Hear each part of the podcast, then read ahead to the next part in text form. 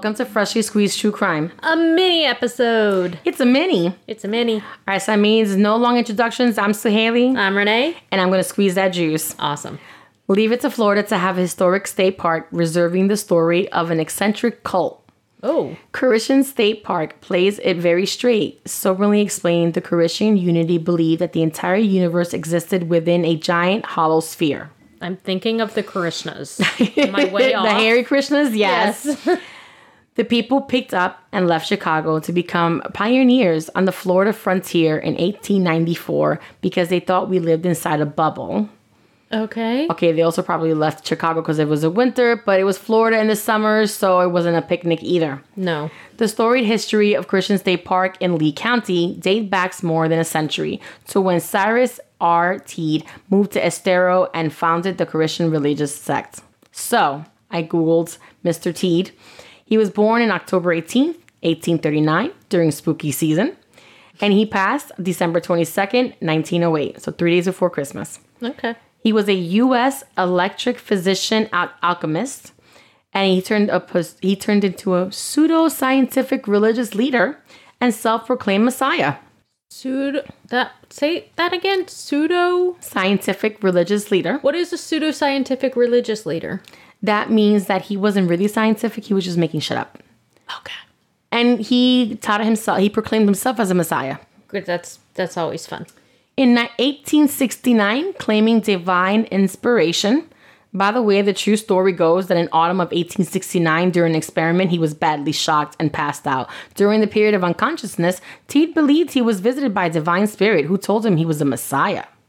Okay.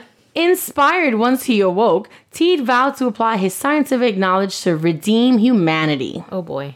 Teed took on the name Koresh and proposed a new sect of scientific and religious ideas, which he called Koreshanity.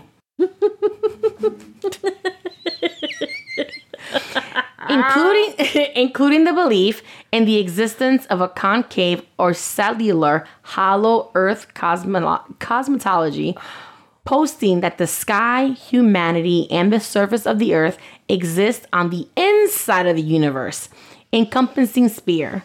Cyrus was a distant relative of Joseph Smith, yes, the founder of the Latter day Saints movement. Nice. Mm-hmm. Nice. So it runs in the family. Yes. Okay. Everybody's a messiah. You're a messiah. You're a messiah. In New York in the 1870s, he founded Koreshan Unity, a commune whose rule of conduct was based on his teachings. Other similar communities were established in Chicago and San Francisco. After 1894, the new concentrated himself in a small Florida town in Estero, seeking to build New Jerusalem in that locale. Okay. At its very highest peak, there were 250 residents during the first decade of the 20th century. That's a lot. By the name, the name Koresh, the Hebrew translation of Cyrus, meaning shepherd. The communal group followed a celibate lifestyle and established a farm, a nursery, a botanical gardens, all according to the website. Okay. T taught a hollow earth theory which believed the entire universe existed within a hollow sphere. Koreshans believed in immortality through incar- reincarnation and that Teed was their messiah. Our friend Teed denounced the idea that the earth revolved around the sun and instead pioneered his own theory of the universe, known as cellular cosmology. According to this theory, human beings live on the inside of the planet, not the outside. Mm-hmm. Also, the sun is a giant battery operated contraption, and the stars are mere reflections of its light. Battery operated. Yeah. By who? Energizer. Who changes? Spon- Earth. Sponsored by Energizer. Journalist and author Lyn Millner reported on the story of the Koreshans in her book, The Allure of Immortality. She tells the story of how in 1908, Creed T's body lay in a bathtub for five days while his followers waited for his resurrection, and how they watched hieroglyphics emerge on his skin and the formation of an apparent third arm, and how his skin turned black. Okay. The walking tour of the grounds and buildings tells the story of Dr. Cyrus Teed. By all accounts, they were ahead of their time. They were operating a bakery, a sawmill, a printing facility, even a restaurant and a hotel on the main road. Like many of the idealist communities of the era, followers believed in communal living and celibacy, like I said, which which were certainly limited to one form of community growth. By the way, the full story goes that on October 13th, 1906, while meeting at the 130 Atlantic coastline from Baltimore, a group of Koreshans got into a fight in front of R.W. Gelm's grocery store in Fort Myers. Teed tried to break up the fight but was severely beaten by Marshall Sanchez, suffering injuries from which he never recovered. He died on December 22, 1908. His followers propped up the body and waited days for him to resurrect himself until the county health department made them bury him. Without Teed, the group did not thrive.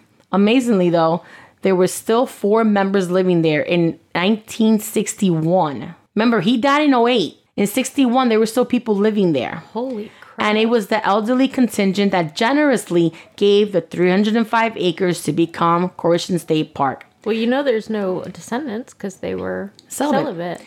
Now, were they all celibate, like including him? Yes. Or oh, Thank goodness they did. As a result, we have a park that not only preserves a fascinating historic story, but also terrific recreational lands and waters. Today, Koreshan State Park offers great natural beauty. Sprawling along the lovely Estero River, there are gardens and exotic bamboo forests left over from the community's beautification efforts, 11 historic buildings and attractive shaded picnic sites, and an excellent campground. By the way, in 1921, a hurricane destroyed his tomb on the southern end of Estero and washed his coffin out to sea. Oh, really? Yes. The reality is more biological fact than horror fantasy. Koreshan State Park remains a repository of local legends and hauntings. Koreshan State Park, the ghost of Florida's New Jerusalem. And that's my case. Wait, but what are the hauntings that are seen? Those are the hauntings. It's of those people that lived there, of the people that passed while they were still living there. No one ever left. They all one by one started dying after he died, with the very last one um, giving Estero over to the state in 1961, and then he also passed. But no one ever left, even after his death. I mean, the actual the theologies of what he taught obviously died with him, but they just stood together in that commune and just passed away. sweet. So even though they weren't doing, they weren't living through his teachings anymore, and they didn't believe we lived inside a sphere. They just stood together and one by one started passing. So it's what's there are the ghosts of New Jerusalem. Interesting. Very interesting. I've actually you. never heard of that before. Well, thank you. I like I like surprising you. Okay. I like surprising you too. I don't know if any of mine are going to be surprises, but we'll see. All right, All right. Since it's a mini, we're going to do the short ast- astro. astroturf. the short outro and just tell you to go to our website fstcpod.com where you can find the links to everything and what are you squeezing today Um, let the pumpkins be with you. sure bye Bye.